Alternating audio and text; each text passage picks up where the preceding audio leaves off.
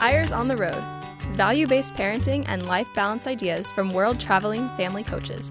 Here's Richard and Linda Eyre. Hi, we're back. It's Richard and Linda Eyre on the road.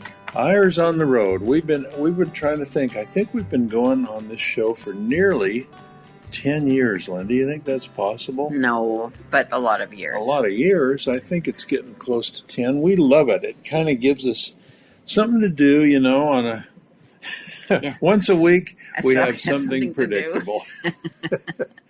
And I want to give you two warnings today to the start of today's show. Um, the first warning is we're in Maui and there's a rooster that comes around, and he's a loud guy. He's got a harem of about five little chickens, and he herds them around and he's loud. So if you hear a rooster crowing, just know you'll know it's, it's, our little friend. It's live. And Linda goes out and chases him away. So if he comes, then that's that's what you might hear. And the second warning is you wouldn't really want to see Linda today. well, nor would you want to see Richard today. I can't believe you said that. Well, what happens is Linda's hair, when we're in a humid climate, it has a life of its own, and it I actually like it. Oh like, man, it is way. Awful. It is all over your head. It is like an unruly, wonderful a mess profusion. it's wonderful. So we're just saying we're glad it's radio and not TV. Yeah, nice, really nice, honey.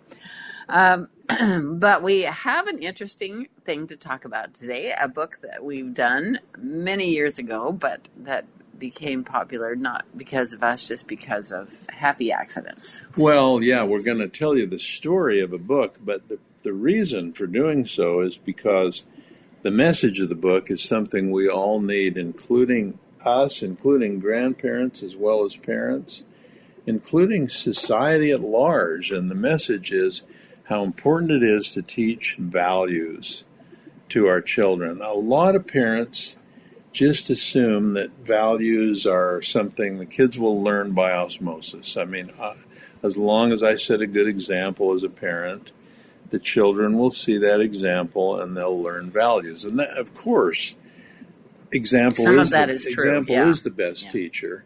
But we believe, and we've just found it to be true all through our speaking and writing and being with parents, that the parents who do the best are the ones that actually designate the values that they're trying to teach their children. They define those values in their minds. They make sure their children understand those values at the earliest possible age. And they talk about values. I mean, values need to not be an ethereal, sort of distant, vague thing in a family. They need to be clear. And it needs to be clear to children that these are the values we believe and these are the values we try to live. And it takes work to understand these values and to put them into practice.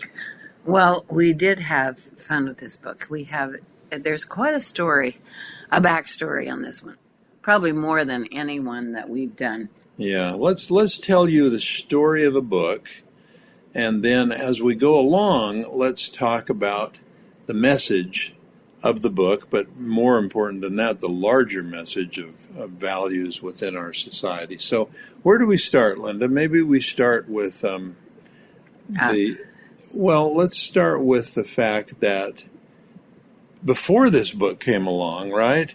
We had done, uh, we were fairly young in our publishing career, and we had done two books that started with the word teaching children. One was called Teaching Children Joy, and one was called Teaching Children Responsibility. Actually, there were three because the third one was Teaching Children Sensitivity. But we hadn't written. I don't think we'd written that. Yeah, we had. Uh, I don't think so. I think we'd only done two. Anyway, we'll have to check that out. Anyway, let's not have an argument. Let's have an argument. Okay, so um, we decided to do this book at the invitation. Wait, wait, our... wait! Don't get to that yet. I, w- I want to tell one of the things. Sorry, I'm trying. I'm trying to start a little earlier Deseret Book, the the LDS Church had published Teaching Children Joy and Teaching Children Responsibility, right? And they had done them in a uh, under a label called Shadow Mountain because they were interested in getting into the national market, selling books beyond just the church membership and the Deseret bookstores. And so our two books were their first two on Shadow Mountain, and they sent us on a book tour. And we were going around the country giving TV interviews on these two earlier Yeah, that's books. true. That's true. They were the Okay, first. and then um, something quite wonderful happened. We were in San Francisco, and we were on a show. I think it was called Good Morning San Francisco.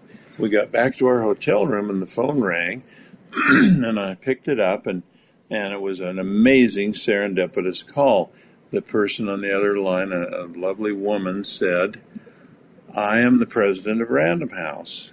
And I just, I, I live in New York, of course, but I'm here in San Francisco, and I saw you and your wife on Good Morning San Francisco today, and we would like to buy your book. We would like to buy both of those books, Teaching Children Joy and Teaching Children Responsibility, because we think that's that we want to get more into parenting, and just from what you said on TV, we think we'd like to buy them. That was just a shot out of the blue. That was like a strike of lightning. It was That one of never things that just doesn't happen. And our answer was, well, we don't own them. You'll have to call Deseret Book. It's a publisher in Salt Lake City. And she got the information and she called. And the next thing we knew, they had bought those two books. It was pretty amazing. And then we went on a tour with them um, with those two books. They put it into little paperbacks. Remember those little paperbacks? Yeah, they did. Little pocket book. yeah, little- they they repackaged it, and then we went on another tour, and um, that was interesting. You may wonder how we're leaving our children all this time. oh, yeah. Let me just well, add uh, that yeah, we, should only went five days tours. at a time. They wanted two you or know, three days. book yeah. tours used to be really uh, um, different than big they are deal, now. It's yeah. a big deal, and they're they would they wanted us to go for like a month Yeah. and just go from one city to the 25 next. cities. And uh, we, We, did said, do 25 cities, but in little batches. Yeah, what we said is no, we can't be gone more than five days at a time. So we'll go five days and we'll go home 10 days. So five days and then home 10 days. And I do have to say that the kids, you might think, oh, those poor neglected kids. Well, if we got them sugar coated cereal and a babysitter couple with a baby, then they were so happy that we would leave. So the young couple, we had two or three we really liked and trusted, and they'd come and move in and sleep in our bed and take on the role of parents, and it was kind of good for everybody. It was really hard, harder than you know. You just walked for- out the door. I had to have meals second. in the freezer Oh, for five days and write a book to get the. I no, you did gas in the car and a few things. Um, to get everybody where they had to go was absolutely a book Uh, for five days for a whole week. But anyway, it was really fun. We had a good time, and the kids had a good time too. They have happy memories of that. Well, we did multiple book tours like that, but this particular one that you're getting to was really interesting because we'd already done a book tour with these same two books. Now we're doing another one with these new versions of them. And sort of the teaching children became almost our brand. Teaching children joy, that's for preschoolers. Teaching children responsibility, that's for elementary age. And we were having a lot of fun with these books. And then um, that same publisher, Random House, and by the way, they were doing it through their paperback division, which was called Ballantine, still is Ballantine Books. And they came to us after these first two books and said, Hey, we'd like you to do another one, a third one in the series. And we want it to be teaching children values because our research shows that when you ask parents what they want most to teach their children, they don't always use the word values, but the, the, the essence of what they say is we want them to be good people. We want them to have good character. We want them to have good values. We want them to have good principles to live by. And so we think a perfect third book in the series would be teaching children values. And we want to make it a really big book. They said we're meeting with them in New York on 6th Avenue in their big Random House place. And we're going to really put some promotion behind it. We're going to make this a really big book because your other two books that we bought are doing really well. And we want to make this one a big one. So we were thrilled. Remember how thrilled we were? It was great, and and I do have to add that it was their suggestion. Yeah, they they changed these the name to teaching your children. Oh, that's Remember true. that? Yeah, they said, said let's make it more important." personal. Yeah, teaching your children values.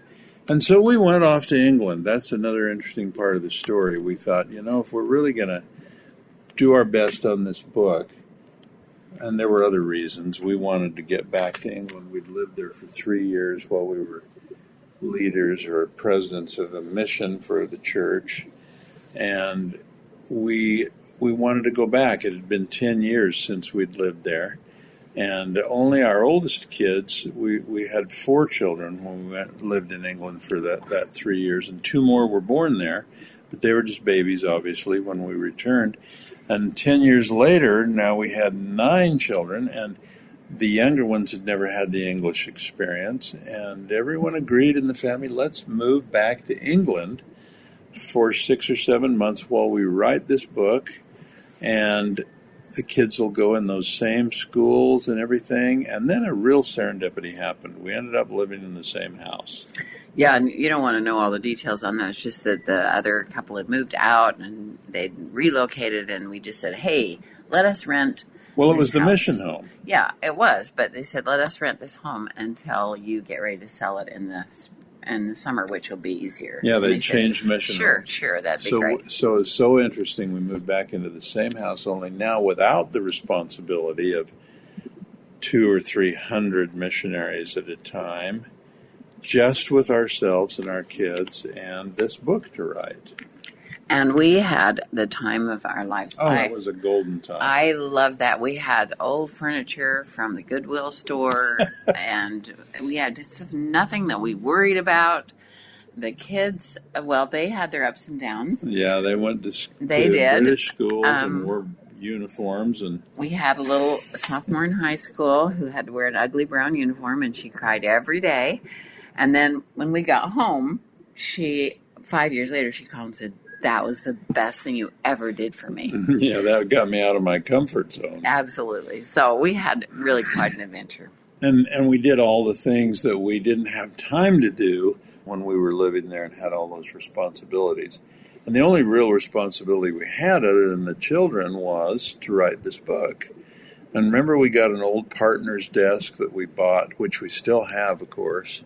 We bought at a furniture auction and uh, we would go sit up in the up, upstairs room and look out at the English garden and work on this book every day. And it was really, it was a golden moment in It time. was a wonderful time. And the, the book kind of took shape for us. We knew that we wanted to have 12 values that we were suggesting parents teach their children. And we knew we wanted to not call them chapters or even values, but call them months. Months one, month one, honesty. Month two, courage. Month three, respect. Month four, self reliance, and so on. And remember how hard we worked, and we met with a lot of couples and focus groups to try to pick out 12 values that were universal, that no one would say, Oh, I don't want to teach that value. We wanted them all to be unanimous that every parent wanted for their kids. Yeah, we did. And actually, there was quite a dramatic event that happened. And we're going to save that for the second half. Um, after we had this written, we had an editor that we really liked, and she was kind of guiding us through. You know, we came up with 12 values and one a month and so on.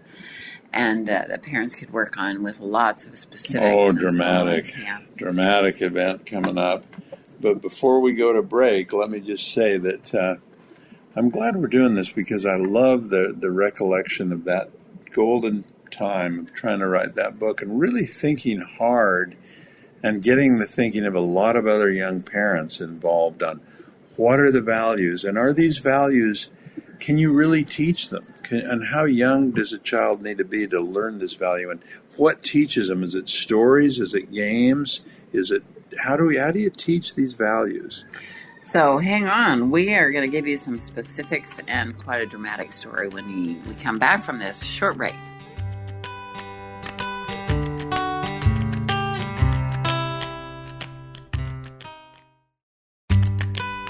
Welcome back to Eyres on the Road. Here's Richard and Linda Eyre. And we're back. We're talking today about, for those of you, most of you who've been listening, about teaching your children values, a book we wrote many years ago with quite a interesting background story. We're telling you the story because it'll help you to see what is in the book and why it's in there and why it still applies to families today. So we left off in England. We finished the book. We felt really good about it. We felt really good about our time we'd spent in England. We came back home. We brought that partner's desk that still sits in our house today. And we proudly and happily brought the manuscript to New York and handed it off personally to to Random House, and everything was great. And then we got a call, and they said, "Come on in, we want to talk about the book." And I that was a really that's a meeting we'll never forget because we're sitting there with these three senior editors, and they said, We've got good news and bad news for you. The good news is we love the book. It's just what we were thinking. It's going to work great. The bad news is we're going to have to eliminate one of the chapters. um, and we said, Really, what what is it? There's 12. We have to have 12. There's 12 months. yeah. What what do you want? And they said, you know, this chapter, this chapter on um, chastity, chastity and um, fidelity. Fidelity uh, is just old fashioned. It just makes people feel guilty. It's just not going to work for our time and our day. It just sounds, it just, it's not right. We so, couldn't really believe it. We said, well, wait, we, we live in a time when everyone's worried about sexual oh my goodness morality and, and about the AIDS, and I mean, it was a time when it was the when biggest problem was, in our lives at that uh, point. I know, but we don't want that in there. We'll just have to take it out. We'll just have eleven chapters, or if you can think of another value to put in there for number twelve.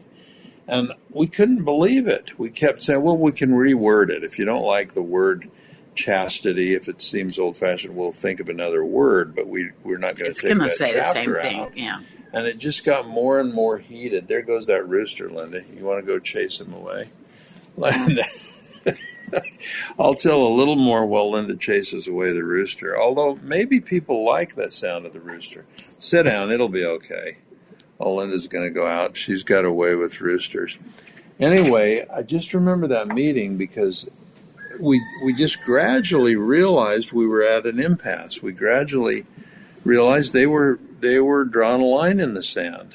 They were not going to publish the book unless we took out what we thought was in some ways the most important chapter because all of our work with parents and speaking to parents and so on, we had decided that the thing, the, the biggest danger of all was sexual immorality and sexual experimentation and all kinds of bad ideas and failure to talk about it and within families and we just were not going to take that chapter out and it became such an impasse that they finally, I remember the, the senior editor finally just turned the manuscript over on her desk and said, okay, we're not going to publish it. Or did we say, or did we, maybe? Yeah, we, I we said, we said we will not do we, it without that chapter. we cannot do it without that chapter. We cannot. It is really the most important. And it was a sinking feeling. It was like the meeting just ended. Right? And it did. And we walked out onto Fifth Avenue in New York City thinking, Sixth Avenue. wow, what did we do? We just we just gave up Random House. We gave up a publisher's dream. But it was it was okay because we went home, put it on the shelf to just to speed this story along a little bit, and it sat there for five years while Richard ran for governor. Oh, and boy. we had an amazing family experience with that, and then he lost. And I'm so glad. I'm so glad. Sorry, honey, but man, Well- I don't like. well, thanks for being so much. gleeful about it. but the the timing was so interesting because Yeah, right about the time of that political disappointment, we had a call from our agent, our literary agent, who'd been trying to find another publisher that would not only do the book but do it as well as Random House could have. And we got the call, and he said, "Simon and Schuster, very, very interested in the book. We want you to come back and talk to them." Times had changed in that five yeah, years. it was amazing. It They had- had no problem with the chapter on chastity. In fact, they thought it was one of the most important chapters. it became just a dream to work with them. They got the book put together. Everyone loved it. I mean, it really was an interesting time for us as writers because the timing was so perfect. A lot of people were talking about values. Bill Bennett had just done a book on the book of virtues.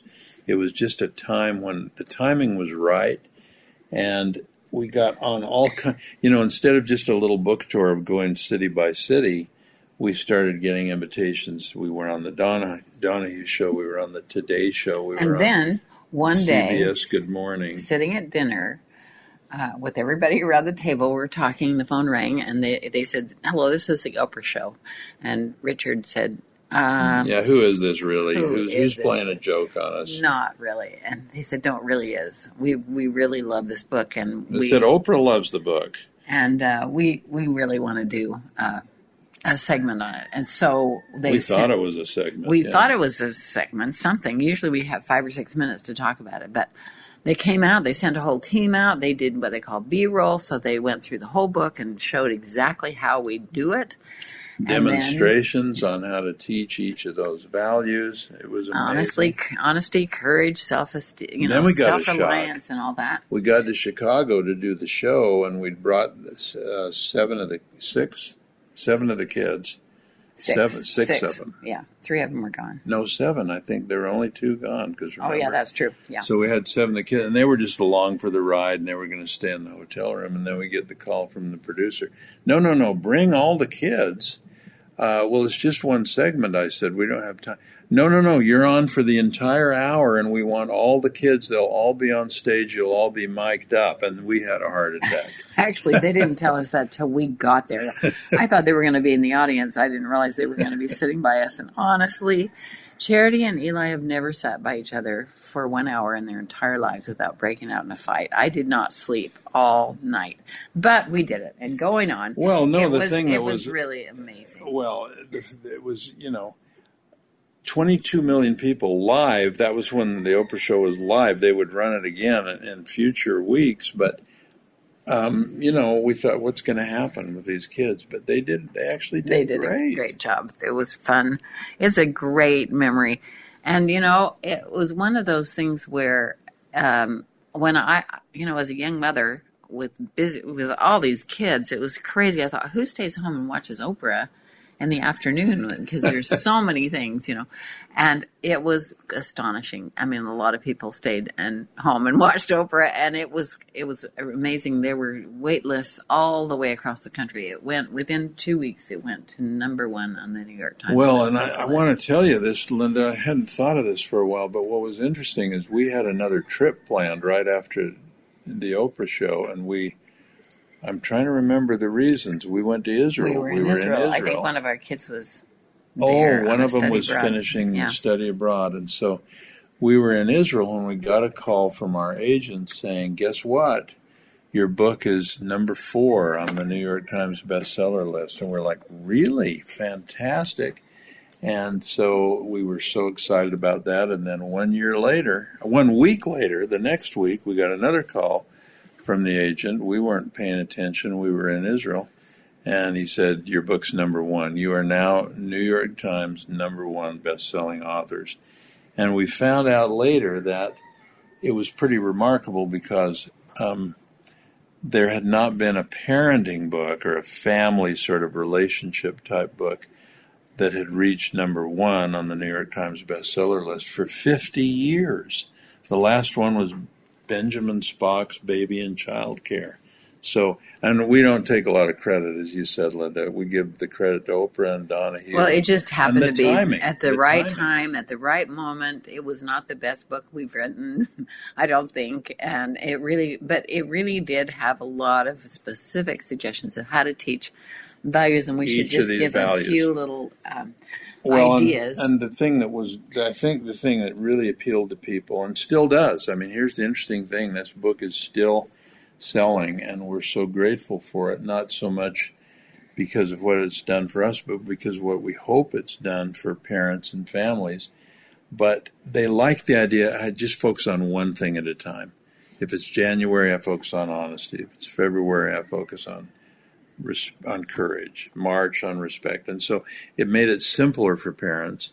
And and a lot of parents figured out that when the year's over, you start over because now the five year old is six or the eleven year old is twelve, and they learn that same value the next year on a higher newer level. Yeah, so let's just give you a couple of little examples. Like, for example, when we're talking about respect, parents are always concerned because kids are just not re- respectful nowadays, like they used to be when the when the parents were beating them up with belts and so on. You Oh, know, dear. I mean, it, it really is. Dramatic. It is a hard. Um, a hard time. I mean, you know, in the farm days, kids just were obedient. They did what their parents told them, and re- they respect. They were respectful. But we suggested because our kids had moments of disrespect also, and so we uh, suggested that what you did when a child said something that was not appropriate to you, you just say the words "Let's start over."